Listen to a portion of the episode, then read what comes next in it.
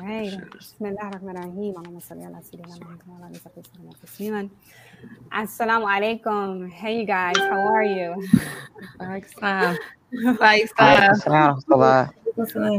Alhamdulillah. We are now officially live. Ooh. Of course, we are waiting for it to kind of roll over on our social media accounts.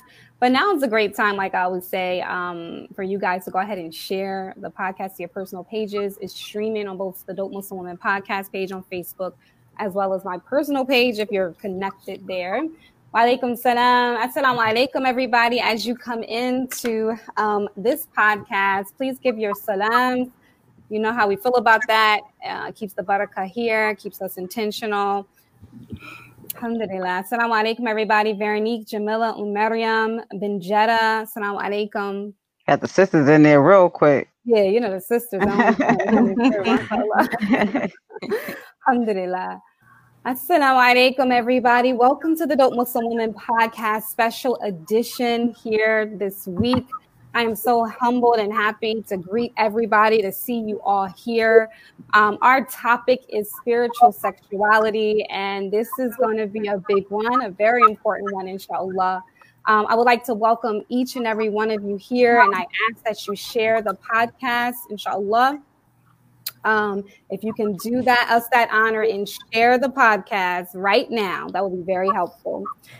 Okay, alhamdulillah. All right look at this beautiful, beautiful group of people. I want to go ahead and introduce you to our panelists as well as our expert guests. I'm going to start with our panelists, inshallah. All right, this lovely, lovely sister whom I've known for years. Um, she was, and if I could just ask you guys if it's okay for you guys to mute, I hear a little bit of background while I'm talking. Thank you so much. Um, this lovely sister, she was born and raised in Atlanta, the West Side to be exact. She's a community lover who learned from her parents to reach back and inspire the youth. She has done so many events for Muslim women and the Muslim youth. She's called the TII, Teens in Islam, and she has have hosted poetic nights for the Muslim community and non-Muslim community. And she currently um, holds a degree in business administration with a minor in marketing. I would like to officially welcome Sister Inshirah to the show. Assalamu alaikum, sister. Wa alaikum salam. Thank you for having me. Thank you for being here. All right. And this next brother, um, he is, well, our, our only brother here. He is an award winning solo artist with an international appeal. Um, he served as, he's also served as a house manager and resident counselor for five years at a women's homeless shelter. And he currently mentors inner city youth, teaching them how to tell their story using media. He has lectured at major universities such as Princeton, John Hopkins, and Cornell on various social topics, particularly pertaining to race and justice. His dedication to the betterment of humanity is actually what fuels a lot of his creative work. I would like to welcome Brother Khalil Ismail. Assalamu alaikum. Welcome to the show, brother. You're on mute. Walaikum salam to There we go. All right. And this lovely sister here, she is a third generation Muslim. Um, she is a mom. She is a celebrity chef. She was featured and asked personally to be the personal chef, and I could um, for the mayor of Mayor Moran in New Jersey. And I don't know if it was a show, if it was actually, I think it was featured on on a show. So she is definitely a celebrity chef and she's top notch when it comes to her culinary skills. And she's a long time, long time friend of mine. Welcome Huda Ahmad to the show. Assalamu alaikum. You are silly. Yes. Um, alhamdulillah. Thank you for having me. Thank you for being here. All right, and last but definitely not least, um, the sister, um, our expert guest here today, mashallah, um, we're so humbled to have her. Um, this sister is known as the halal sexpert. She is a family nurse practitioner who has earned a doctor of nursing practice degree from Rutgers University. She is passionate about empowering sex education workshops adapted uniquely for Muslim youth with the Quran and the Sunnah. Um, she has an organization called Love Beyond Love, which aims to challenge and inspire youth to love beyond the unhealthy love portrayed by the media and begin to yearn for and experience true love for Allah, themselves, and future and their future spouse. Dr. Shaakira Abdullah has used her proven research strategies to help over hundreds of Muslim youths youth in a tri state area change their undesirable sexual behaviors and reconnect with God. Um, in addition to servicing Muslim youth, Dr. Shaakira Abdullah aims to help Muslim parents become the primary sex educators in their homes and lead their children in transforming into their best selves. Dr. Shaakira has developed an online course for Muslim parents called Halal Sex Talks to learn how to effectively communicate with their children and teens about sexuality from an Islamic per- perspective. I would like to welcome officially Dr. Shaakira Abdullah, the halal sexpert, to the show. Assalamu alaikum, everyone. I'm excited and honored to be here, and I'm ready to have this conversation, which needs to be had. Yes, mashallah. Thank you so much for being here.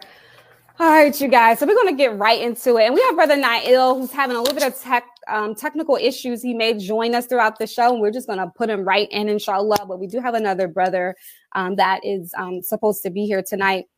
All right, you guys. So we're going to get right into this discussion. Um, you know, talking about this discussion, I know Dr. Shaakira knows this more than any of us, is not always the easiest thing to broach in the Muslim community. There are still a lot of taboos um, within our community. However, there are a lot of stats that show that some of the biggest downloaders of pornography is actually Muslim majority countries. But mm. sex is often not talked about in homes and in our masajids and amongst and, and, and with and even within our families.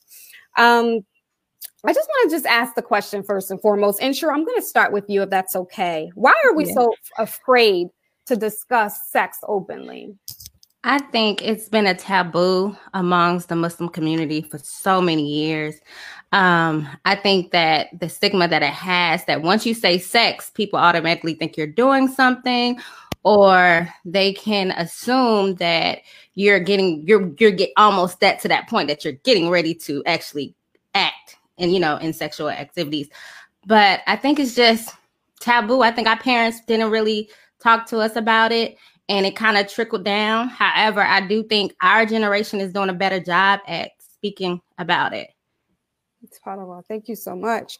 And I wanted to pop over to Khalil. Um, so, why are we so afraid to talk about this, brother? Why are we so afraid to talk about sex in our community? Um, I, I think from from what I see, a lot of it has to do with uh, the negative cultural connotations, meaning, um, uh, and especially our, if you're talking about, for example, our African American community, as Inshirah alluded to, um, the parents came. A lot of the parents came from an environment where they were so mm-hmm. scared of us doing what they did, right? That they wanted us to stay away from it, right, at all costs, right, and all and they didn't realize that they were keeping us away from the good and the bad, which causes repression. You know what I mean? So because so keeping us away from everything and framing it as all bad, you know, with with be- sexual beings because we're all actual sexual beings, only mm-hmm. just kind of created this thing, this this this need or want. So it doesn't make sense. It actually makes a lot of sense to me why Muslim majority countries would be the ones that are the, the highest downloaders right. because the more you're repressed you know, the more you're suppressed, the more you're going to rebel, right? And the more you actually are privy to something, the more, you know, that it that you're actually able to deal with what's actually happening. Allah puts sexuality in us, all of us. Mm-hmm. Yeah, absolutely. Thank you so much, Brother Khalil. Dr. Yeah. Shakir, I'm popping over to you. I know you deal, this is your work day in and day out. Why is there so much shame around sex in the Muslim community? A lot of it stems actually from colonialism, colonialism and slavery and um, different cultural barriers around sexuality. Um, so it, it's way deeper than that, and that's a whole conversation in itself. Um, but we have to remember that you know Allah and the Prophet Muhammad were not um, ashamed to talk about sex. Like they understood that our sexuality is a part of our, humanness. Um, so recognizing that, understanding that people have questions, people have concerns in regards to their religion and their being um, a person, um, sex shouldn't be this taboo topic because when we do that, we're not able to educate our children about it. And if we're not providing them with um, sexuality education, um, fortifying their Islamic identity with that, then who are they going to learn from? And they're going to get different messages that don't coincide with their beliefs. Thank you so much for that. Um, Hood, I'm gonna pop on over to you. I know you and I, we were, you know, raised up in a similar Muslim community growing up. And um, you know, you know how we were raised. Stay far away from the boys, right? Like don't right, exactly. So, um, what are some of the issues that you recall just as a young Muslim woman growing up in the community as it relates to sex and just thoughts about even just um, intermingling and relationships between men and women, young girls and young boys? What are some of the issues that you remember seeing?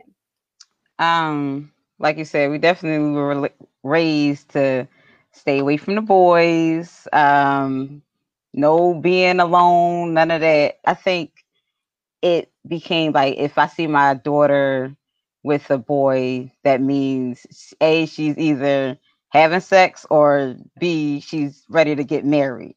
So, you know, if your parent wasn't one of the parents who, you know, was allowing you to marry young, then it mm-hmm. became okay, well, we got to cut you off completely. And I think, you know, people love to bite the forbidden fruit. So when that happens, I think it makes um, the opposite sex, whether it be the boy or the girl, want to engage in it more because now my mm-hmm. parents forbid me. So I'm going to go see why they forbade me. Mm-hmm. Absolutely. That's very, that's very true. I mean, you brought up a really good point that I wanted to just really touch on. Um, and it's just what we go through as women growing up and a mm-hmm. lot of us as Muslim women, we have a lot of pressure on us. Like you mentioned, mm-hmm. is is the, the connotation, the reputation attached with it. If we're talking to a boy, it's automatically, and let's keep it a whole buck. If you're talking even as an adult Muslim woman now to an adult Muslim man, you, you somehow are involved in some type of scandal. Um, and there's some type of sexual interest, right? Um, I wanted to just kind of pop over to Dr. Shaakira really quickly, and I want to get some um, feedback from you guys as well.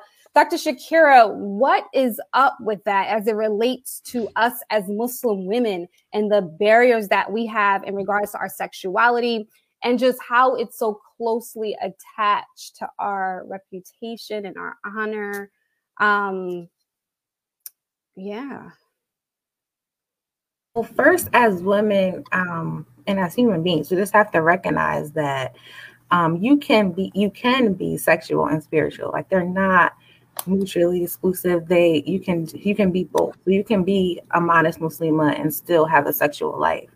Um, remembering remembering just looking at the way that we were created and looking at how Allah created us to be sexual beings, how He gave us these special organs to experience pleasure, and how we don't talk about that and look at sex as a beautiful gift from Allah and not as this dirty thing. And um, reclaiming that and reclaiming our marriages that you know allah gave us sex to experience in this beautiful in, in, marriage and have this special companionship. And when you're having when you're sharing your body with someone um, that is a very spiritual sexual connection that you have with them. And that is beautiful. And to take and not to take away the beauty of that. Um, but I think as women, we have to reclaim that I can be powerful with my voice um, and I can have a strong presence. That doesn't necessarily mean that I'm being sexual um, and not um, being, you know, not allowing ourselves to be sexualized um, in that way. So I think. Um, a lot of it has to do with first recognizing it for ourselves and understanding that for ourselves that I can be sexual and spiritual, and then um, challenging others to think good of your sisters. Like that is the think good of your um, our brothers and sisters. First of all, that's like a, a golden rule within Islam. Um, first of all, and then recognizing that you know that is not necessarily true. That just because I'm having a conversation with a man doesn't necessarily mean that I'm sleeping with them. Absolutely, absolutely, Khalil. Um, I know you're a father of is it four or five girls? Four uh, girls yeah, four, five, five. When you think about my my my my my daughters yeah. that are not biological, but they're all mine. Okay, so, yeah. mashallah, mm-hmm. subhanallah. So you have a, a, huge weight on you um, by being a father of girls growing up, Muslim Muslim women. Yeah. And how are you um, sort of setting the tone as it relates as a father, sort of? Because I mean, a lot of times as fathers, the, you know, I don't know in my experience, their huge objective is just to keep us from not having sex, right? Keep the boys away from us. Yeah. How do you manage that as a father? Um, you know, I, I, you know, I, I think having those girls is a big motivation for me to actually look into what's really going on. And I don't want my I didn't want I don't want my girls to be uneducated, and I don't want my girls to get got by shaitan. And I know the way you get got by shaitan is to actually not have knowledge and not have information. So for me, I'm not scared of them understanding, you know, what's going on around them. And as a matter of fact, what I try to do even for them is is frame as as Dr. Shaakira said, uh, frame sex as a good thing. No matter what, that sex is a good thing, and and really, what makes it perverse is disobeying Allah, not sex. Mm-hmm. It's not actually sex. You know, sex is actually great and beautiful, right? So, so when you're watching, because I think the mistake that we made that I try to uh, change, that I tried to say, okay, you know what, what did we when I study like what happened, and by the way, I've seen this in not just in Muslim circles, but in Christian circles and other places. Anywhere, anywhere there's a religious circle, you'll find the same problem, where yeah. uh, where one, you know, the woman is made out to kind of be in general kind of objectified, this objectified uh, object, you know, that really that kind of to be used for sex, but at the same time is at the fault, is the problem, is the sexual problem in the world. You see what I'm saying? That's a that's a cultural problem that we have and it's not just actually religious then you go into let's say early hip hop and you see the same thing when you mm-hmm. think about the mm-hmm. fact that it was actually in and stylish to say things like we don't love them i'm sure you all remember that that type of lingo we don't love them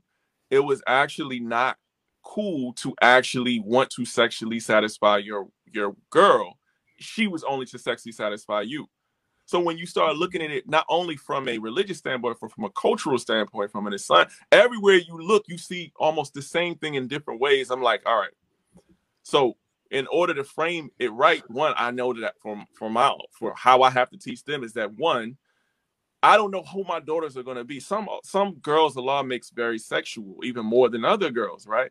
So if they happen to be one of those and they grow up to be that, they have to know that it's okay right? Mm-hmm. That is totally fine. And the way you guard yourself is to shroud yourself in Allah's protection, right? Yeah. To shroud yourself in Allah's protection.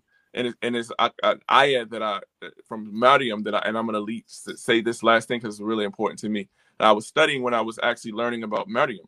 That really caught me. Um, is that when the angel actually came to give Maryam the good news, Maryam, her first thing was she she said, "A'udhu billah." She actually she didn't say he was bad. She actually sought refuge with Allah because she didn't know his, one. He probably was. Bad. Usually, angels are pretty beautiful as people uh, when they come in the form of people. So she didn't know what was going on, but she framed it as "I seek refuge in Allah." So, and then Yusuf, the same thing. When Yusuf was seeking refuge, again, it's "I seek refuge in Allah." So it's not sex; it's seeking refuge in Allah when sex is not in the appropriate time. Mm-hmm. Powerful, powerful point. You know, you bring up a, a, really serious point that I talked about with a lot of women um, in particular, and, and, and, building up to this podcast, and especially women that were kind of brought up in Islam, which is just the disconnect between how we were raised versus once we get married. So we're raised, like you said, stay away from the boys, don't even talk to them. Nobody's talking to you about sex. And then you get into a marriage and then you're marrying a brother or a young man that, you know, to yeah. talk something totally different and then you know you the young women are expected you know to do certain things and perform in certain ways where there's a total disconnect so i wanted to just hop over to you inshirah um and just ask in regards to that like how can we reconcile that difference between as as muslim women between a modest being a modest muslim woman and being i guess sexually liberated in a sense well, I think um, one, it's important for us to have a dialogue with our kids. Like, you know, um, like Khalil stated, in the music is sexualized. Everything is sexualized, you know. So even from the point where in some lyrics you hear certain things like uh, a lady in the streets, but a fe- freak in the streets, you know, it's like how are they going to become freaky or how are they going to express that? especially if they never had any type of relationship with anyone. And the thing is that um I'm sorry, I had a pregnancy brain. But the thing is that they have they they find through different medias what that means. Television, rap, um, literature, you know they have all that. So i think the most important thing is to have a dialogue. Make it open. Like don't be don't react so the parents don't react so like fierce like oh my god you're doing this. Just be like okay so if your child comes to you and say hey uh sex what is you know have questions about sex make it into a dialogue. Don't quick to be like oh you gotta get married stuff a law da, da, da, you gotta get out of my house it's time for you to get married but ask them, okay, what inspired you to ask me about sex? Are you trying to get married? Like, what is it that attract you to this? Because, like Khalil said, we all are sexual beings, and sex isn't bad. You know, it's it's when you don't educate your children and you don't let them know exactly okay, this is that and what's what. You know, they learn it in the world. Now they about to learn it from one of their fast friends down the street or some little, you know, anybody. But if you talk about it and make it a dialogue. I think that'll help bridge that gap. So, you know, they'll know what to expect. Absolutely. And Dr. Shaakira, how do you feel about that term, lady in the streets, freak in the sheets? We hear it so much. I think it's important for us to, like this is said, to have the dialogue, but also to recognize that twerking is not bad. You can twerk in your house. You could be like you cover in the streets, you could come in your house and teaching our young girls because they have this notion that all right, I'm gonna like I used to have. I talk to youth all the time, so they'll like say they have like this whole bucket of like outfits or like lingerie. Like I'm gonna wear this when I get married. No, you can wear this now. You can go in your room. You could dance in the mirror. You can take pictures for yourself. You know, and, and you know, and have them for yourself to feel sexy and feel sexual. You can do that for yourself. You don't have to wait until you get married. You can love yourself. That's a part of body positivity, and you you know, finding value in yourself first before you even connect with someone else. Um, and then recognizing and then taking advantage like this i call them teachable moments so when mm-hmm. your teacher comes to you and they have a question about sex because again yes sex is all over whether in the music they listen to and they just have a question like what is this and they're curious someone you know i have an eight i have a no i'm sorry my son is 11 and last year, um, one of his friends told him that she was bisexual. So she he came on, mommy, what is bisexual? And so we had to have we had to have you know a conversation about what that means. Um, and so when we make it normal, we, we normalize normalize different languages.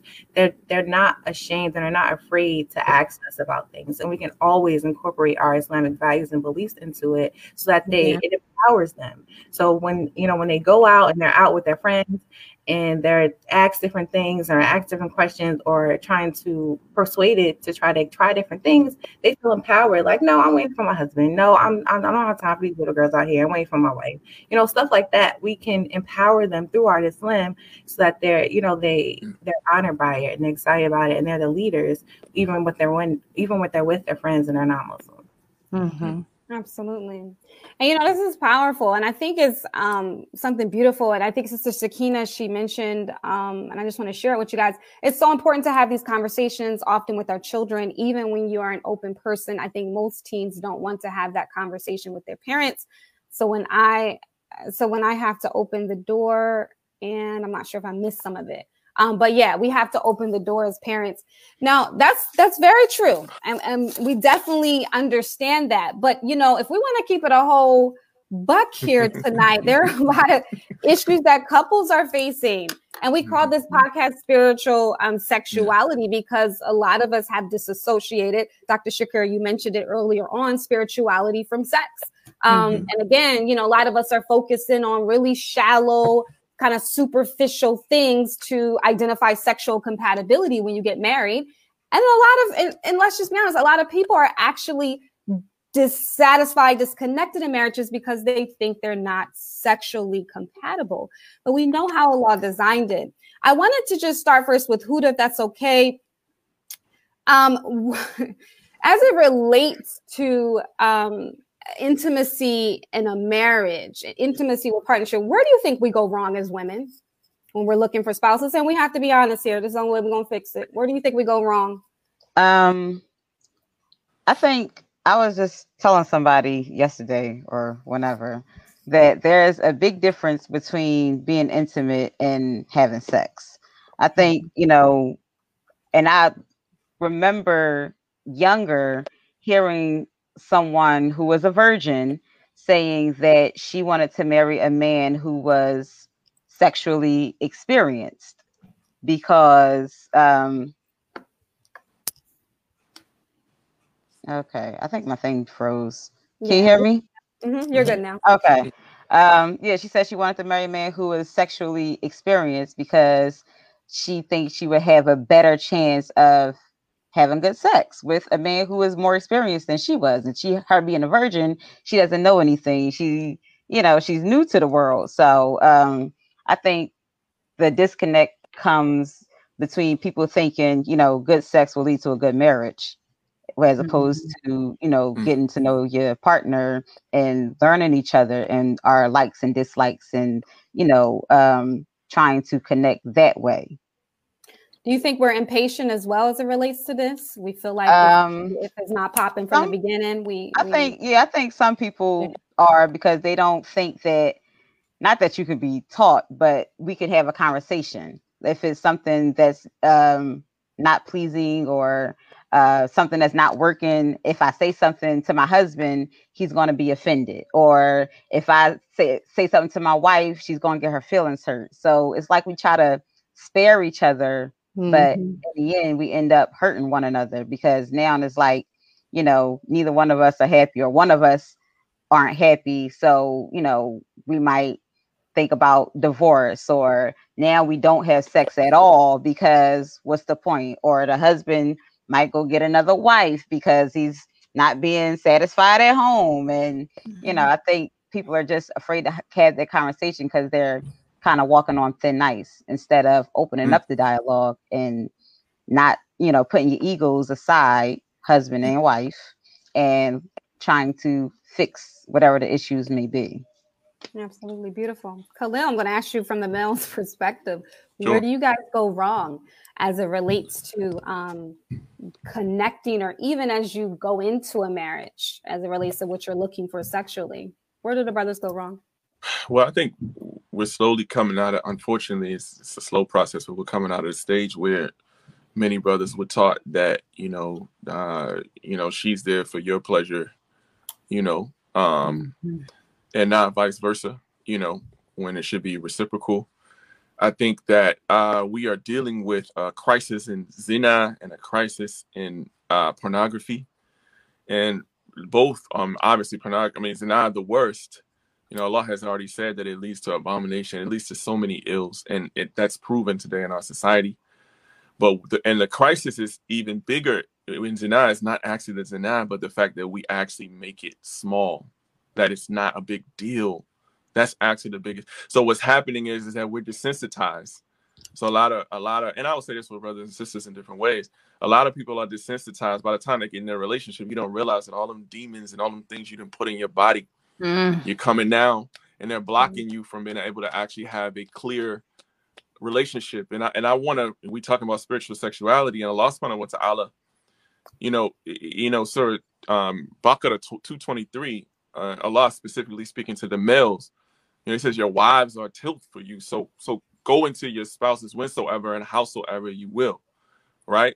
So tilth, you know, people see that word, but if they don't really recognize that word, it really is like you're you're actually planting a seed, right? It's like tilling soil. It's like actually um actually cultivating a flower, right? So if you know anything about flowers, you know that one, there are different types of flowers. They need different mm-hmm. things. So you know, one, so one, you have to know who you're with. That means you have to take your time. This ayah actually is talking about cultivating, cultivation. And one mm-hmm. of the mm-hmm. problems is that if we're living in a world, if we're coming from a space where we've had, have been engaging and indulging in immediate gratification through whether whether that be pornography or whether that be through zina, we are used to getting what we want right away because that's what dopamine does, right? So now we in a relationship and we want that same thing right away. But that's not how cultivating works. Cultivating is mm-hmm. something where it actually you take your time over time you learn who you're with or you learn or like yeah. you mm-hmm. learn what that flower needs. Some needs more sunlight than others. Some needs more water. Not everybody wants for example flowers. Some people want to ride motorcycles. You know who whatever. You so you but you got to learn who you with. But we've been taught and we don't realize is that what happens is and i'm gonna leave with this point. As long as we are as, as long as zina is fair seeming and pornography is not something that is our avowed enemy right Zina pornography should be our, our vile enemy, right? And this is not just Muslims. There's a whole community out there who are non-Muslims who talk about who have a whole mm-hmm. that group right. that talk about how when they stay away from it, how better they are as people, you know, whether it be through anxiety, all types of things, through their guilt and all that type of thing. We have to go to war against our nafs because what's happening is is that when we we have expectations we shouldn't have in relationships and we're not ready to take our time and be patient and observe sabr. That comes from actually living a certain lifestyle too. So that's I, I mm-hmm. it's way more than that, but I'm gonna stop there because you know we could, we could go all day with that. So I'll let somebody else go. Thank you. And I'm going to chime in. One of the sisters said that men can be selfish lovers. And another sister mentions, Nafisa, she said, I wouldn't say that they're selfish lovers. I think we as women do ourselves a disservice, trying not to bruise their egos by not speaking up and educating them on what we like. It's not about what you say, but how you say it. Dr. Shaakira, do you see this often amongst women? Absolutely. It's definitely not about what you say, it's how you say it. So I think as women and men, we need to learn how to have these conversations with our spouses. So I always um I always teach my um clients to use I statements instead of you don't know how to please me, you don't know what you're doing, I'm not satisfied. Instead of you, you know, kind of putting the blame on the person, and that's where it becomes harmful. Um, because you think about it, if you if you how would you feel if the other person said that to you?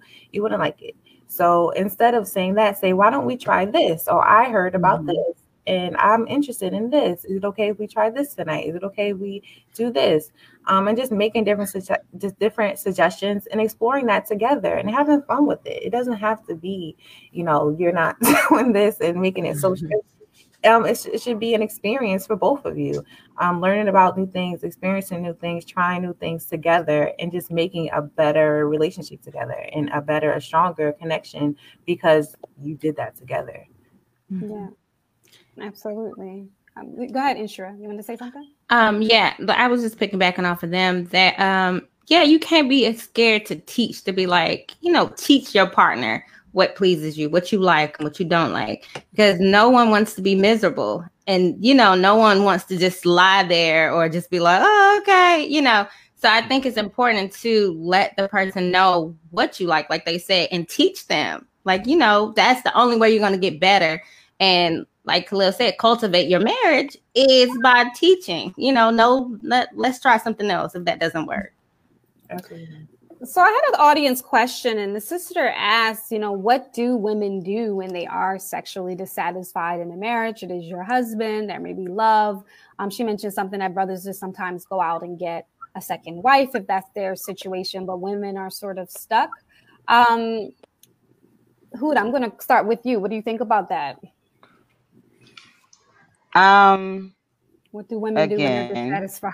I'll say that when when you're not satisfied, I think that conversation should be had, and that's why it's important to make sure you find a compatible partner who is understanding. no, I mean, when you say compatible, are you talking about sexually compatible? No, no, no, no. I'm not okay. talking about compatible. I'm okay. talking about somebody who understands you and who you can have a conversation with who won't get offended. And of course, you know, like Dr. Shaakira said, it's not about what you say, but how you say it, but you need to be able to express yourself.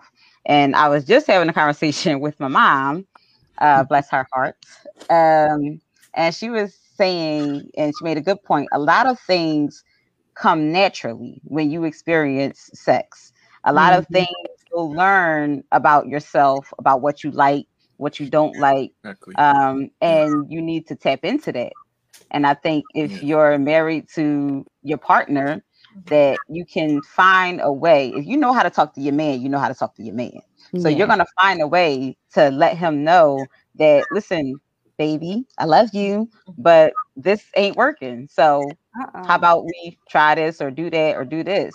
You know, and if he's an understanding husband, inshallah, he is, you know, y'all can explore other things that may be pleasing to your wife. Because I was and I was I was trying to find the hadith or the verse in the Quran where it talks about, you know, the that the sexual intercourse can't be finished without both parties being pleased. Yeah. So if if it's happening and one person ain't happy, then keep it up till till everybody's satisfied. So you know, like you said, it's not it's not taboo Islamically to talk about it. I think mm-hmm. just generations and you know, pornography and all of that made it something that can't be talked about.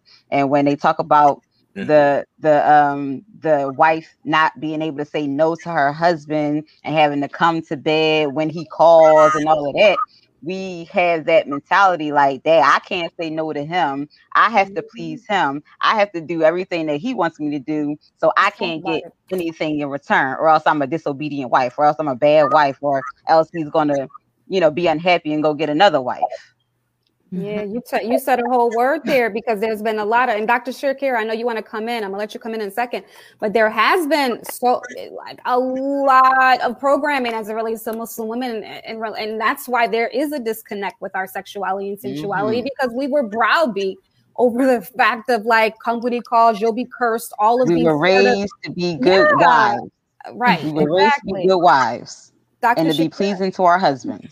Absolutely. Thank you, Huda. I would say to um, look at our dear Prophet Muhammad Sallallahu He was the best example for men, right?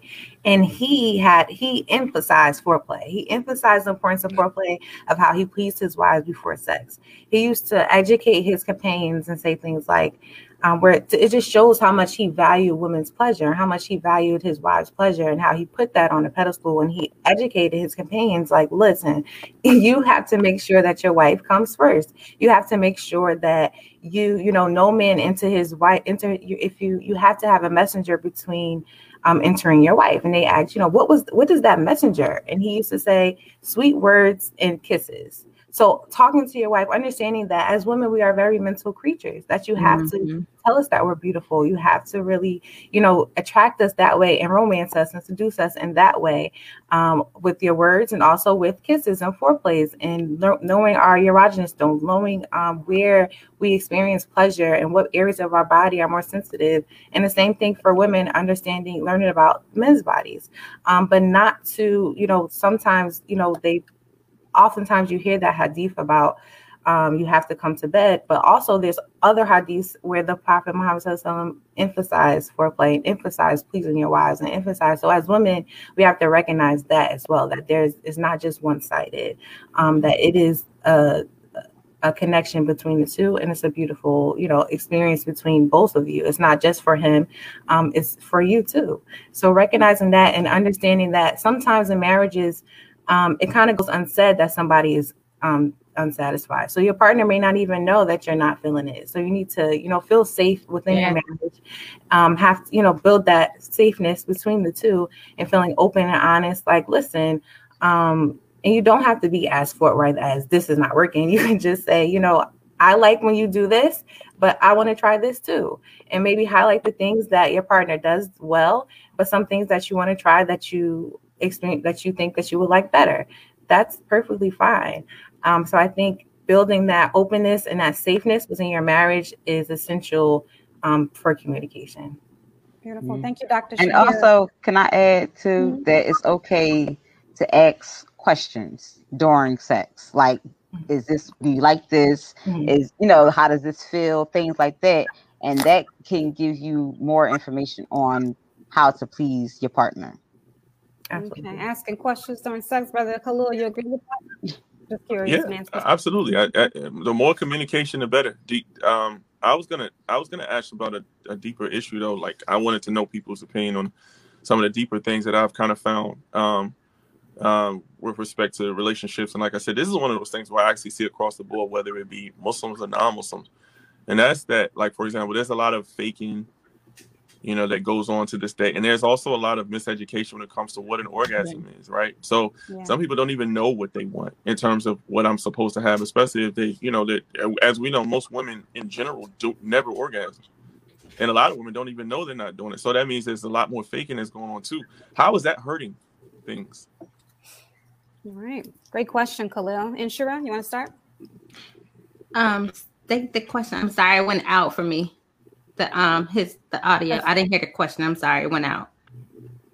He was mentioning about um the faking. You know, there's when it comes to orgasms with women, a lot of uh, um, a lot of women um actually don't even orgasm. There's a lot of faking going on, and so mm-hmm. correct me if I'm wrong. You're asking like I was just asking question. how does that how does that affect things? I have my theories, but you know, uh, I was you know it was it's something that's that I've seen where uh, for me like what I've learned you know when I've when I've heard of these things is that what ends up happening is, is that that's kind of how at the point like she's fine until she gets frustrated and then you really realize mm-hmm. okay she never was fine in the first place right mm-hmm. and that's probably because mm-hmm. and you can kind of tell like when like if a man who understands what orgasm is you can kind of tell when somebody hasn't versus when they have but a lot of people don't even understand it because they're so into themselves but how is this faking thing going because there's a lot of insecurity like deeper than just communication there's a lot of insecurity that that that stops people from actually getting to the communication in the first place so how do we deal with that how do you be honest? That's what I'm hearing yeah. from your question. Oh, how to be how honest. To, yeah. Mm-hmm. Especially as women. So building. Well, oh, go ahead, Doctor. I was just going to say, building that outside of sex is important. Yeah. So mm-hmm. building that communication piece, building that closeness, building that um, um, relationship where I can say what I want to say, you know, to my spouse, and I know that they're not going to be offended um, that's work that has to be done outside of the marriage and not to be afraid of counseling and coaching and those type of resources that we have to get to the core sometimes us personally need coaching and um, um, counseling or whatever it is for our own personal selves without our spouse so maybe we may have some under um, underlining like insecurities um, within ourselves, but it has nothing to do with our spouse. Um, so it's important for us to recognize that and deal with that you may have to deal with that on your own before you even bring in, you know, your spouse. And, and I'll say the way that a man's insecurity showed up a lot of times is that he just wants to be the conqueror and he doesn't really mm-hmm. care about, you know, because then he can not worry about it if he can just be the conqueror. So I think That's sometimes when, when, when it's fake, yeah. it plays into that. Mm-hmm. And then he finds out later, now nah, you weren't a conqueror, bro. so, you know, insecure. And, yeah. And the, yeah. yeah. And the insecurity leads, and then, you know, that leads to a whole nother thing that yeah. happens. But um, I think with the like you asked the question, um, I personally think that if you're if you're faking and like you said, you get frustrated and then you're faking, and that's gonna lead you to do other things. You know, some people I know a few a few group of women that actually, you know, express that they have faked um, or orgasm, or just lay there and be like, oh, make the sound effects to make, you know, the, the pump the male's ego. And so in return, they like, you know, well, I just go buy a toy. And it's like you buying a toy versus your husband, you know. And some people do that, and some people have that in a whole bedroom situation. But it's like if you really care about your um, relationship and pleasing both parties, your man and you know your wife and your husband, you have to educate like she like dr said you have to go through those resources and educate yourself so you can just not just please your husband or just please yourself you know don't be selfish lovers you know please each other. So by doing that i think it's it's gonna you got to be able to talk no more. it's all about communication. I think it's just about communication like she said outside of the bedroom and making sure somebody can attract your mental because once they got your mind and everything you just everything just starts flowing. So I yeah. think that's what happens. Like especially and, and no, you did. Right. And, no, no, sorry. And Jamila, I just wanted to segue in. Jamila mentioned, she said men should learn the woman's body as well and understand there are multiple ways to an orgasm and mm-hmm. what parts of her body, when stimulated correctly, um, actually leads to one. Um, I, I wanted to, and I mean, these are all really, really important factors.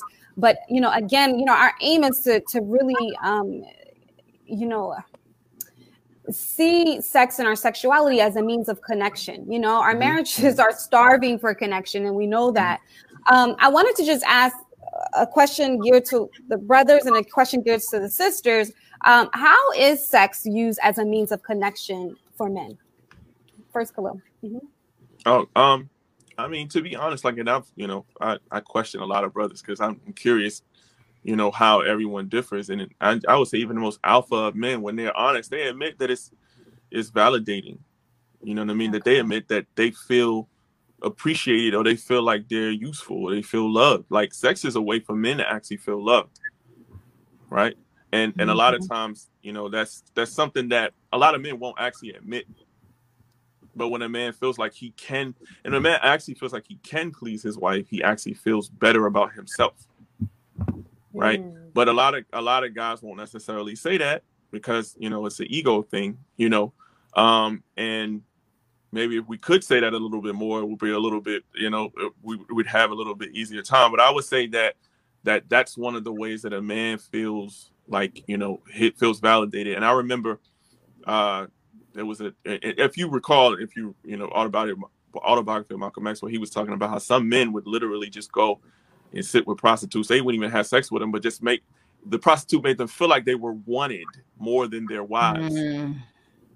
So they went yeah. to a prostitute for a reason, but they didn't even have sex with them because they wanted to feel wanted, right? So, Ooh. but this is the part where a guy is going to have a little bit of hard time saying that. So he's just right. going to act like, yeah, yeah, I did X, Y, and Z, but but behind that, you know, it helps him. It makes him feel wanted. When a woman, when a woman gives up herself to him in a way that he can feel it, he feels wanted and desired. And men want to be desired just like women do. Mm-hmm. Yeah, that's true. Huda, how does how is sex used as a means of connection for women, in your opinion? Um, I think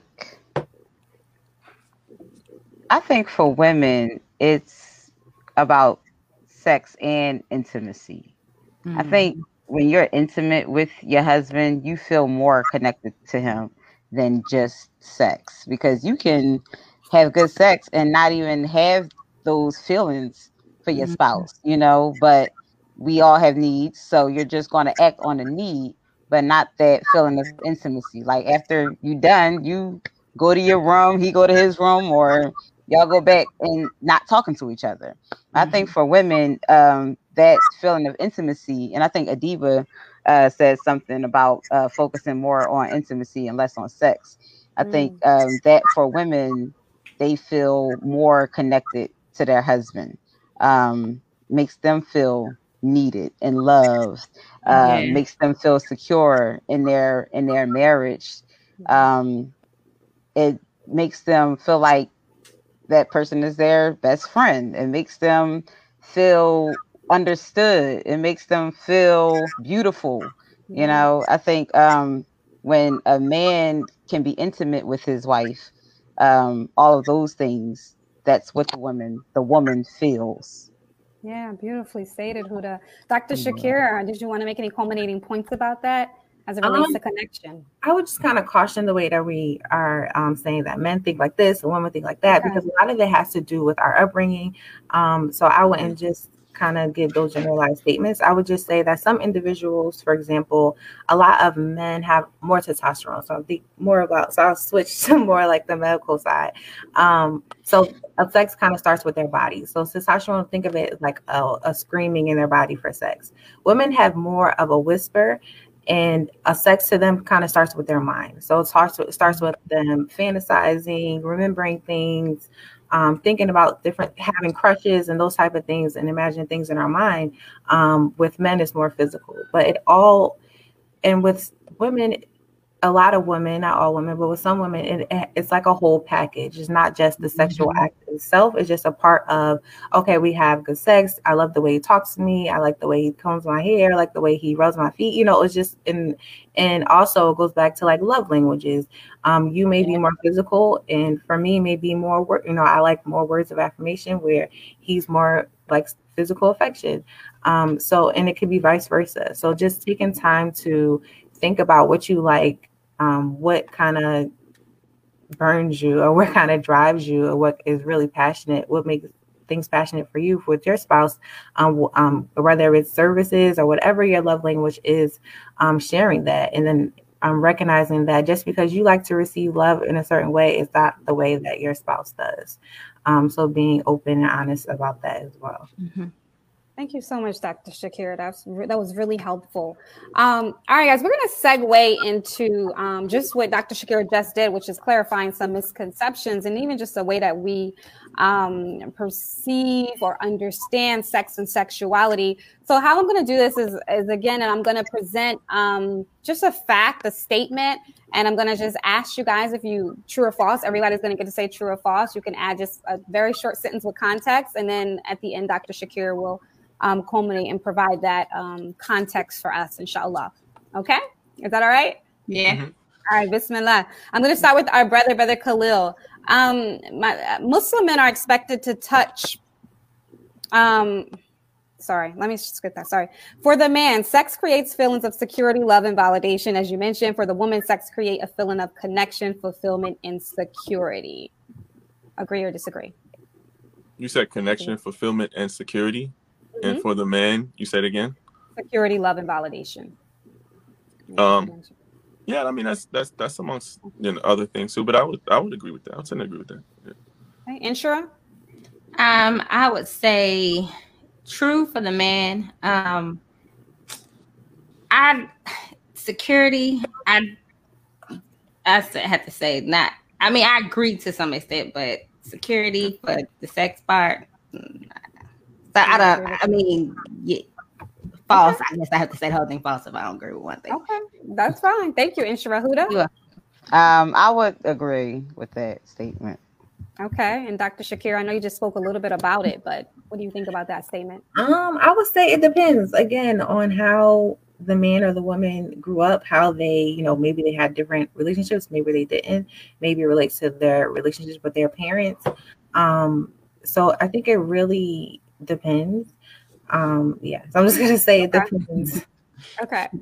All right. Next statement. Women care a lot about sexual pleasure than they let on. Many don't know how to openly discuss it nor how to address sexual dissatisfaction in a marriage. We talked a lot about that. Huda.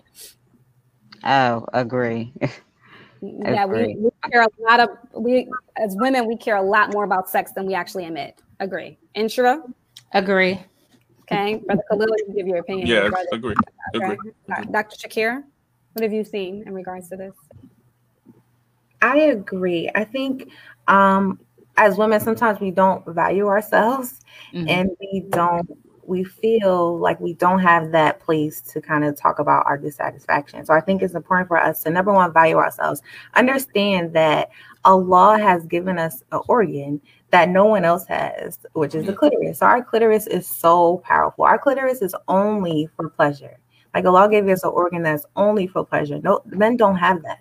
So He gave that to you. So you have to value yourself and understand that Allah gave me this. Allah wants me to be pleased when I have sex. Allah wants me to have a pleasurable feeling, a, a pleasurable experience with my spouse. So recognizing that and honoring that within ourselves um, first, um, and then feeling comfortable enough to say, um, yes, I deserve this. I'm worthy of this. I'm worthy of pleasure with my spouse um, I like the way you do this, but I think that we should try this because this will please me more.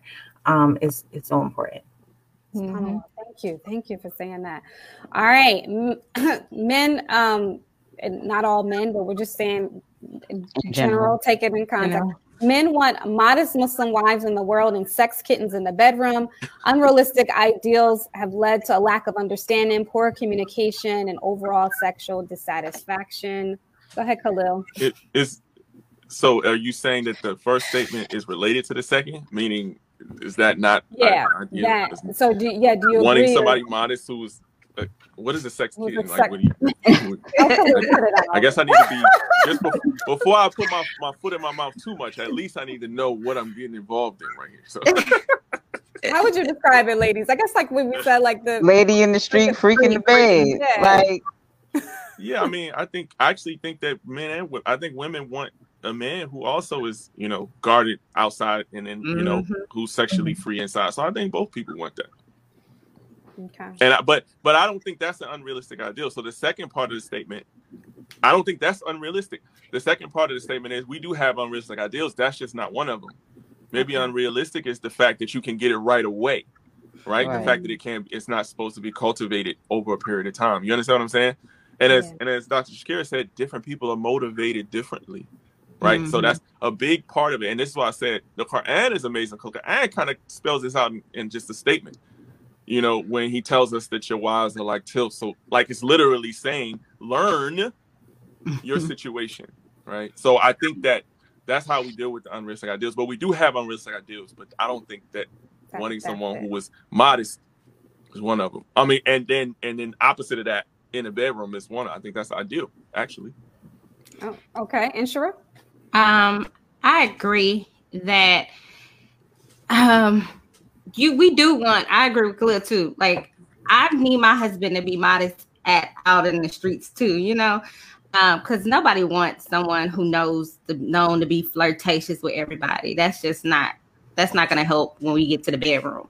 So, um, as far as like the Muslim sister part, it's it's it's okay. So you ha- you want to be the freak in the bedroom, and you know you want to be modest in the streets. But the thing is, how do you tell somebody who never was married, who was a virgin, to be a freak? You know, and I just I just it, and it's kind of like you your expectations. You have these high expectations of something that you don't know how to do. So what if she doesn't know how to be a freak? What does that even mean? Or how do they even know how to become that you know? And the only thing i can think about is you people like people assume through different means of media. You hear things you read things and then they start portraying you know portraying it in that bad bedroom. But i just like how do you tell somebody who's a you know virgin how to be a freak? Great point great point. We're gonna have dr shaakira comment on that but Huda first? What do you think? Um what I think that, um, like I said before, a lot of things will come naturally. Mm-hmm. So even if you're a virgin, you're going to start to learn your body and know what you like and don't like. And, you know, you're going to learn how to, let me see, navigate that world. You know, um, I don't think that it's so hidden about like pole dancing and mm-hmm. strip tease and lingerie. Yeah.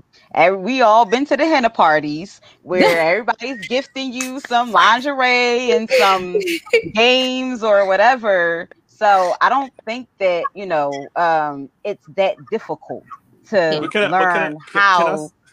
Can I Go I ahead, say, brother. Can I just say that, that I think that maybe it's that people expect different things. Like not, yeah. not one person's freak is another person's lie. You prove, to be honest.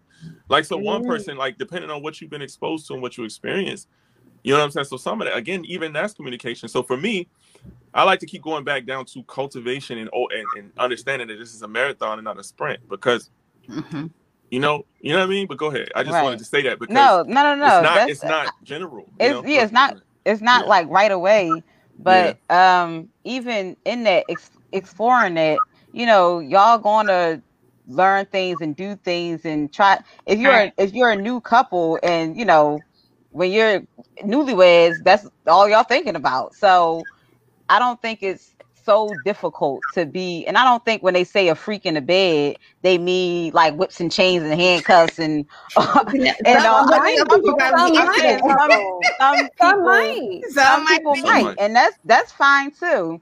But if as y'all learning each other and and navigating that world you know he might be or she might be a little more than the other but y'all have to make that compromise. All right well my wife don't like this or she ain't into this, but she down to do this. You know what I'm saying? Mm-hmm. So I don't think yeah. it's like, well, how do we be your freak? It's how do you how do you get in touch with your sexuality? Yeah. That's the question. Mm-hmm. And you don't have to be, you know, um, Rihanna, like, but you can be yourself and your husband are like that if he if the love is there and if the understanding of each other is there. Yeah, my wife is awkward but when she does her little dance, I think it's cute and I think it's sexy. I like that. Right. You know, you have some women who are timid, who are shy, who are, you know, but they try and they do things and their husband loves them for it right. anyway. Mm-hmm. And right. that's what turns him on and that's what makes him happy. And that's how they're that's how they're connected to each other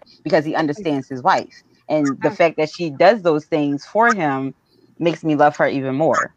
Thank Very you. True. I appreciate that. Dr. Shaakira. And the, the comments have been going off, but I'm gonna let you go ahead and give some. Oh, okay. I would say it's imperative to define what a freak means to you. So for the men to define what they mean, why I want to freak when I get home, and for a woman to define what she's okay with doing and what she's not okay with doing. It's okay to have that conversation before you get married. Mm-hmm. I think it's perfectly fine for a husband to say, when I come home from work, I expect you to look sexy, or I expect you to have your hair done, or I expect you to, you know, dress up, or I expect you, you know, kind of being clear about what he's looking for. And I think when you talked about unrealistic expectations, I think unrealistic comes in part when we talk about like pornography. So are you trying to mm-hmm. say like you want me to be a porn star when you come home? I'm not going to be that, but I may be, you know, so being clear about what what you want, I think, and taking time for yourself, even if you are a virgin and thinking about what you because again, sexual sex so um, so many sexual images are all around us. So whether mm-hmm. you're talking about music videos and the music we listen to, commercials, TV shows, everything, you have some type of idea as to what you want and what you don't want, even if it's just at a basic level. And it's important for you to share that with your future spouse. And if you're already married, then you know the sky's the limit. You can have deep, dark conversations as to what you want and what you expect um, on both sides. Mm-hmm.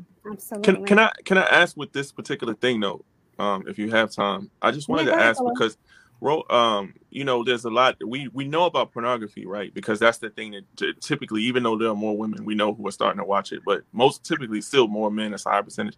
But what what what about romance novels and the things that also because you know women are people of words, right? Romance mm-hmm. novels and even the romance that you see on the media where it's mostly about words. How is that playing playing into the unrealistic expectations of what a man should be and what romance should be in terms of what a man should be. Is that also as deadly, for example, as pornography and how men look at what women should be? I wouldn't say it was deadly. I would say it gives opportunity for women, especially those who haven't had a sexual experience, to say, I like that. I like when he writes her notes and leave them on the mirror. I like stuff like that. So kind of telling your, your future husband, I like stuff, you know, I like you to write notes to me, or I'm a, a, woman of words. I like powerful words. So you saying, you sending me a powerful text, or you texting me during the day and telling me how beautiful I am means a lot to me. Um, is I don't think that would be as deadly as you getting pornography, um, pornography kind of images in your head and kind of having those expectations for a man who maybe have um, a lot of. I talk to a lot of youth, so a lot of boys who haven't been who haven't had their sexual debut, but they've been watching pornography, and now mm-hmm. it's their wedding night, and they're like, "What is this? Is not what I was looking forward to." Mm-hmm. Because mm-hmm. you know you have all of the you have these images in your head, um, so I think that is definitely more. Can I, and, I, and I would agree with the point, but can I push back with the men when it when it comes to like because what I've because also what I've kind of seen also is that sometimes uh, there's an expectation that men also can should just be able to write right immediately kind of warm up to uh, being able to know the expectations of the woman and she's read this or she's watched something on and and and and he doesn't know those things you know what i'm saying? And then sometimes those things that are on there are, are extreme too you know mm-hmm. what i'm saying and they're not realistic for a man to actually take up and so he ends up kind of being punished for not filling a role that he doesn't even know he's supposed to have you know what i mean right. like with those types of things so i just wanted to know like have an example huh what do you have an example Just... Do I have an example? Yeah, the extreme that women expect from men. No, I mean just. Uh, uh, I you mean like based on a novel or something like that, right? Like a romance novel. Like a yeah, romance novel. Like romance novel that's kind of going, I guess, too far, or um. Yeah, like yeah, exactly. Yeah. Go ahead. Okay. I think it's important for both men and women to essentially just guard their hearts um, and guard our eyes and understand that our eyes and our ears are windows to our hearts. So whether it's watch, watching pornography or reading a book that you really shouldn't be reading, um, I think it's important for us to guard that and recognize that that's going to affect our, us in the long run. Yeah. Can I add something real quick before you? Yes. Um, and just to touch on what Khalil said, and I'm gonna just use a personal experience of my own. When I was younger, um, I was in 10th grade and I think at the time it was a popular book, Zane, Sex Chronicles, that was out, right? And of course, I'm 10th grade virgin is don't know half of nothing that's in that book. But the fact that they start talking about the man and the statue and how he acts and how he's built, it, it does psychologically plays a part. And for me, it did because I'm like, ooh, I want my husband to be six, feet tall. I want him to be dark skinned. I want him to have six pack. Like how Zane described it. And so I remember um uh coming across a word. It was called the word was nympho. And I didn't know nothing about nympho is. And then I didn't think it was, I read it in the context, but I still was in I'm 10th grade. I'm like, hmm, nympho. And I went to uh, a public school all my life. So I didn't ask them or whatever. So when I got home, I should never ask my father, but I asked my father, man, like I asked him, I said, I be, "What is a nympho?" And my dad turned around, was like really shocked, like, "What? What you just say to me?" I was like, "What is a nympho?" And he was like, well, "Why are you asking me?" The first thing he said was like, "Why are you asking me this?" I thought he was gonna go berserk, but alhamdulillah, my father was like, "Okay, so why are you asking me this?" And then, of course, I, I wasn't 100% honest because I was scared of what he found out if I read was reading Zane Sex Chronicles. So I said, um, it was a book that I read in the library about school. We're doing something to cover, you know, a project. And he, and he explained it to me what it was and everything like that. And So in my head, I was like, okay, that's not something I want to ever be, you know. And it just just to piggyback on what Khalil said, like you, it's literature plays a, a role too. Everything does, you know. And then you have these expectations of what husband, because I was just like searching for. I want the six feet six feet two husband that's this, this, this, and that, you know, and and you don't get it because you're stuck on this unrealistic expectation of a husband from a novel or anything like that. Mm-hmm. Powerful, powerful points. Yeah. If I could just, if I, if we could just segue to the next next point in interest of time, we could come back to it. Um, mm-hmm. I wanted to get you guys' opinion about. There's a 10 year difference between women's and men's sexual peaks. Huda, agree or disagree? Um. I I could agree. I think um I don't know. Okay, not sure. All right, yeah, because you know you got you got the cougars that like the younger men who are very sexually active, but then you got I don't I mean it's it, it's possible. It's possible. Inshirah, what do you think? I, I likewise it's possible. I just yeah. Okay, Khalil shoot, it might be 20 in some instances. it's, it, it, might be between 10 and 20. I, I definitely, right. that's definitely what's going on. Men, men, actually have to take care of themselves a little bit more to keep up if they don't. But as women get older, women actually increasing that. So I would definitely mm-hmm. say that's mm-hmm. true, and even more. Mm, SubhanAllah. All right, Dr. Shakir. Well, everyone is different, but it actually is a 20 year difference. Usually women peak in their 40s and men peak in their 20s. Wow. Mm-hmm. SubhanAllah. Okay. All right. Um, so, as previously mentioned, sexual contact produces the bonding hormone called oxytocin that leads to an emotional bonding connection. But sealed off sex works against that. When emotional connection is missing, partners become overwhelmed with feelings of insecurity, rejection, isolation, and deprivation. Huda?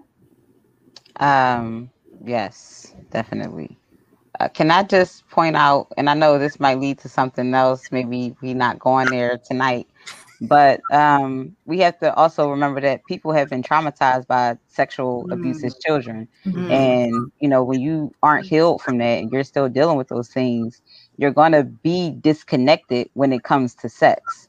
Um, or you may be um, promiscuous. You know, I think um, I know mm-hmm. people who don't like to be affectionate in public because they were sexually abused as a child. And um, people who just might fake it just to be pleasing because they were taught to be quiet take it and go on about your business when it's done. So they don't know anything else. So we have to remember too that you know there's that's big in the black community as as well as the muslim community. We're not exempt from sexual abuse. Um, so that's something that that plays a major role in the disconnect. Thank you so much for mentioning that, Huda. It does play, play an absolute major role. SubhanAllah. Inshirah? Uh, true. Yeah, absolutely. Khalil? Yeah, yeah, um, yeah, and and Huda went in, so I'm good. Yeah, good kind of cover that one. Dr. Dr. Shaakira, that bonding hormone that we experience. Can you speak to that? Absolutely. So yes, oxytocin is actually kind of think about it as the pleasure hormone. So you experience whenever you experience pleasure, you you excrete oxytocin. Um, so when you're talking about the emotional connection, so I think about the communication outside of sex, the foreplay. Um, it definitely disrupts that that strong connection that you're looking to build within your marriage. Um, and definitely what Huda said was um, absolutely true about sexual abuse and how that um, affects your ability to be able to connect with this person if you haven't really been able to go through counseling and go through um, have a chance to kind of sit with yourself and um, dig up those kind of skeletons and go through that and do that work to kind of within yourself. Um, but yes. SubhanAllah. Powerful, powerful points. The comments are coming so fast, it's hard to keep up. Um, they're kind of going back and forth. I'm going to mention a few. Um, Sister Dilla said, Look at how the prophet treated his wives. They were intimate, yes, and he satisfied each one, but he also served his wives, waiting on them, and catered to them. Yet he had the world on his shoulder, spreading the religion, leading battles, serving the greater community. Yet he was gentle, caring. Husband, wives takes lessons from their from them all. Subhanallah. Thank you so much for sharing. Brother Bilal said brothers need to get that sea moss horny goat weed zinc exercise. what do you say about that, Dr. Shakir? I think they talked about that that that sexual peak you mentioned. You agree? Um, definitely. I mean, I would agree. Definitely healthy, um, healthy eating for both parts. Um, what we eat affects um sister well this is a different conversation but affects the way we taste this affects the way how we you know how we smell um and that goes into play when you think about being intimate with your partner um mm-hmm. so healthy eating is definitely a plus so sea moss definitely Hmm, subhanallah. Um, all right. Well, I definitely appreciate this robust um, dialogue. There was so much, so much to cover. Um, but again, we wanted to really just um, answer and talk about some of the things that a lot of us don't have the space often to talk about openly. Um, and we want to definitely shout out. I think somebody mentioned, I think it was Sister Dilla mentioned um, the, the, village auntie who's doing phenomenal work. Dr. Shaakira, you're doing phenomenal work. Um, Brother Habib Akani doing phenomenal work. All of you guys that are in the community that are actually doing the work, fighting against the taboos. May Allah bless and elevate you. Thank you so much, Dr. Shaakira, for coming on. Me. Absolutely. Um, I, I, have a question um, from a sister. She said, What is a good diet for optimal sexual health and energy? Could you give a suggestion? Um, definitely. So I myself I follow a plant-based diet, but I'm definitely trying to include more raw um, fruits and vegetables in your diet is a plus. For example, pineapples, um, pineapples, apples. Um, definitely go take a part in you with your um, reaching your sexual peak, so orgasming. Um, also, like I said, the way you take, taste, and smell um, vaginally affects what you eat. So eating more um, fruits and vegetables definitely. So trying to get more raw um, foods in your diet and not just like the meat substitutes. Okay, absolutely. There was another question earlier on in regards to how can this topic be um, approached prior to marriage. So during the engagement um, uh, period, how can the topic be approached about sexual compatibility, or should it be approached? it definitely should be approached. Mm-hmm. Um, I believe there's a time of time time for it though, not like the first sit down or the first conversation, um, asking about you know sexual having that sexual conversation. But as you get deeper into the process, where like, I think I really want to marry this person, I think you should have a um, conversation as to expectations, as to what you're expecting um, as a wife and what you're expecting as a husband in regards to sex um, in that sexual type of relationship. You can even open a door and talk about things that you want to try um, and things that you definitely know that you don't want to try, so that um, you know before you get married, so everyone is kind of on the same page as to what what their definition of a freak is, mm-hmm. um, and really clear about that from the door um, before you get married. Can I, can uh, I, real, I, real quick. Uh, okay, I was gonna say go ahead, real quick. Um, just to be, you know, remember that we are Muslim and there are um, ways to have those conversations. I think we were talking in the Facebook chat about this yesterday, and somebody said, I don't know if it was me or somebody else, that conversations like this definitely should not be had, you know, on a late night conversation, John. You know what I'm saying? We're not gonna be talking after Maghrib about things, you know, that we like and to yeah. not be me personally, I would not be explicit in saying yeah. things that I like and things that I don't like and things that I but more so have like a questionnaire maybe and get a feel of that person. You know, there are um, uh, the quizzes online that each person can do to see your compatibility that way um, just to be mindful because you might end up not marrying and that marrying that person and you know you don't want everybody knowing all your business so you got you really gotta um, you know tread lightly and be be mindful Yeah. Yeah. Someone, Sister Marion says strictly after Asr comes. Oh, I mean, a wali involved also, I think. Between Zuhur and Asr. Yeah. Would you say? Having Dr. the- After having a third party um, Yes. involved also takes a lot of that away because you're like you're shy, hopefully, in front of um, her wali. So it's like I'm not going to say this, and Right. you're you're shy in front of your own wali. So just being mindful and just um, like you said, having a certain um, like modesty and a, a certain guard where yes, inshallah, we're going to get married, but um, kind of just keeping it PG, I guess I would say. Okay. Khalil, you want to add?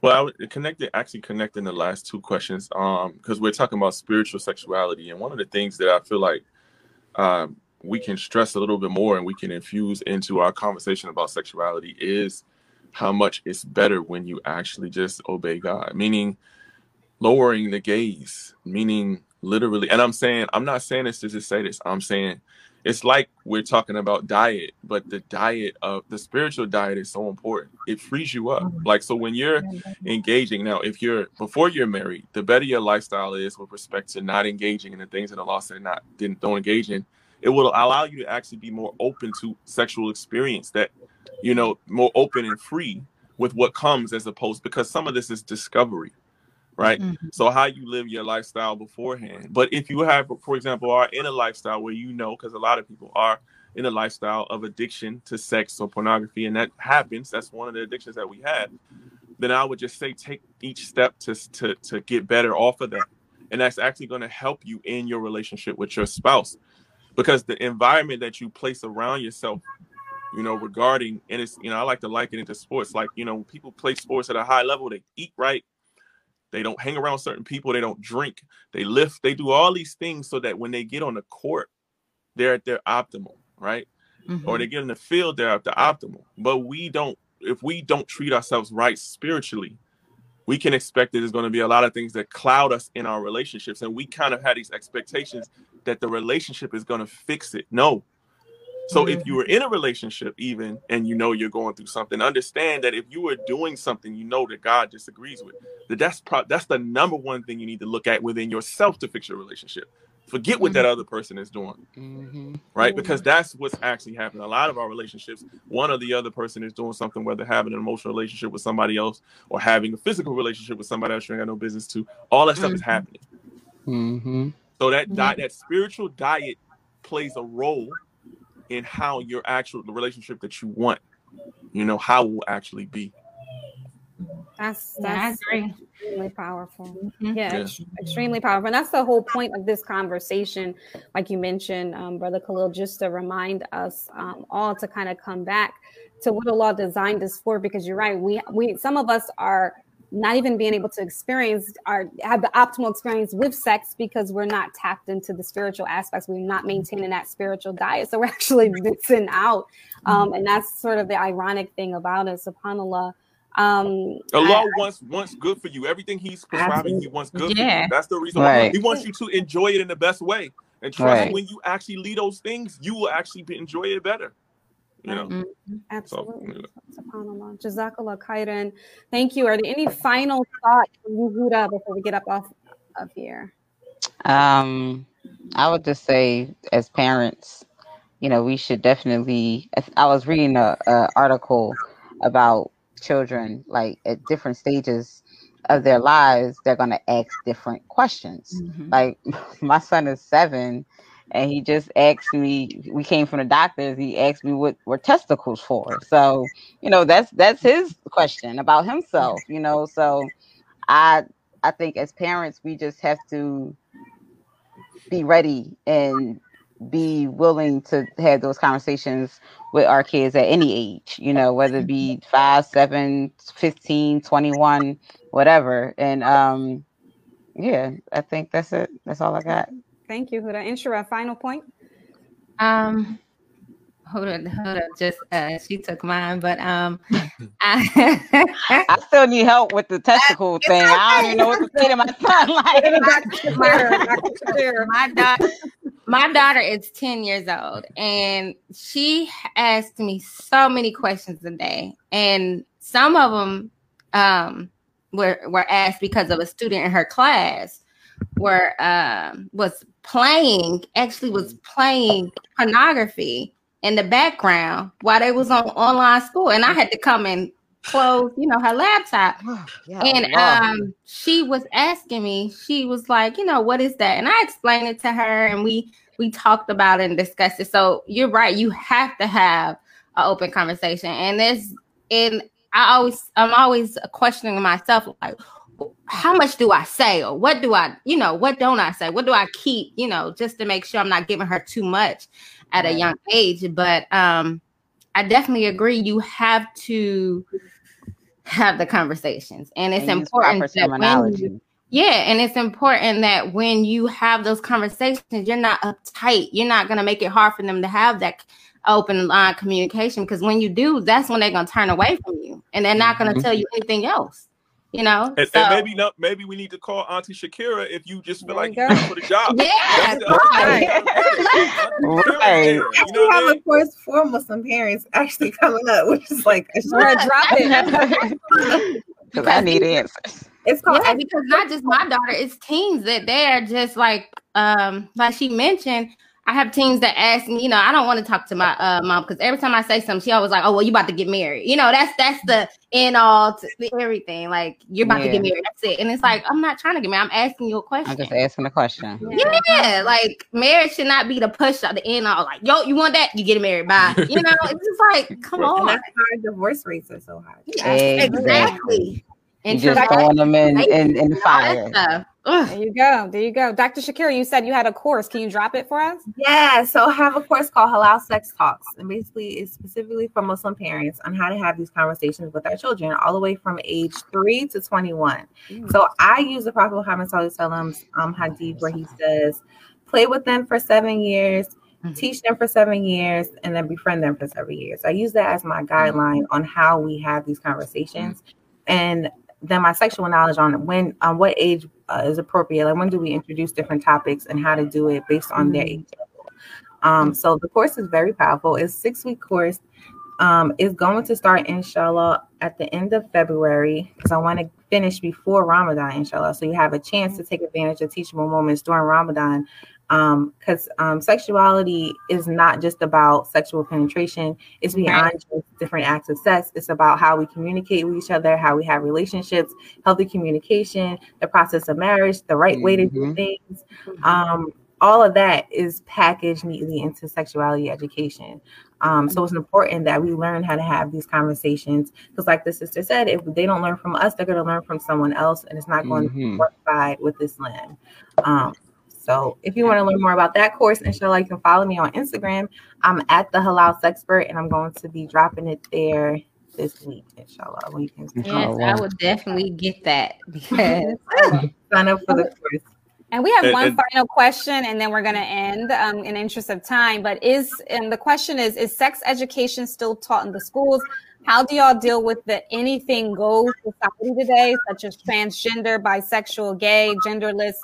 In public and maybe some private schools? That's a loaded question. Dr. Mm-hmm. Shakir, I'm just gonna land that on you really quickly. Um, so we can't sh- so I teach parents how to have these conversations. Um, so basically we can't just completely not say, I'm not gonna talk about the LGBTQ community. I'm not going to talk about what it means to be transgender and the whole gender thing. We still have to have the conversation as to what it means to be Muslim, mm-hmm. um, and um, kind of not separate the two, but how to have the conversation in a way where they're not like, well, I'm going to find out about it from somewhere else. So schools are, are doing this education. It depends on where you live as to how, like what their um, rules are and how deep they can go in and how um, Pennsylvania is really um, sheltered. Like they don't allow to have uh, them to have deep conversations with their children. I know that, but um, it's important for us to have those conversations because they're going to see it on the TV. I don't know if you've seen recent commercials.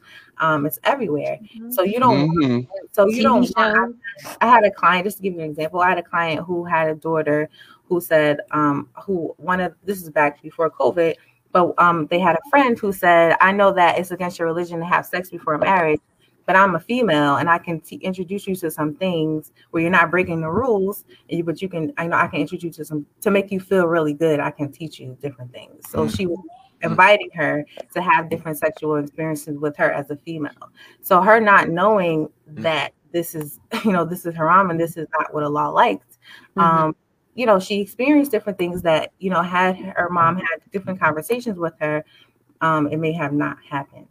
So it's important for us to recognize that, yes, it's a hard conversation to have um, and learn about where society is going and how we can kind of bring them back as to what Allah says and what his messenger says and how and how to um, talk to their peers because their peers are everything. So if their peers are mm-hmm. saying, yeah. you know, this is that, they need something to come back. They need something to say, and we have to prepare them for that and um, give them that opportunity. Right. And Brother Khalil, I'm sorry. Um, Brother Khalil, did you have? No, I mean, I, I, I totally agree. I was, it was, I remember somebody was saying somebody was exposed. I was exposed to pornography at 12 years old because somebody, I went to a friend's house, and at that time, dated myself, but it was he put a VHS tape in, right, and that's how it happened, right. Mm-hmm. And the crazy thing is, is that once I saw it once, you know, as a, as a, I think I was 11, 12, and I, you know, it was difficult to get rid of it, right. Mm-hmm. Once you saw it once, once you were exposed, it was difficult to get rid of it. But that I didn't, I didn't, I didn't even know that stuff was what it was, right? Right. Um, and imagine because he happened to be there. Imagine now, uh, most of our kids have contraptions.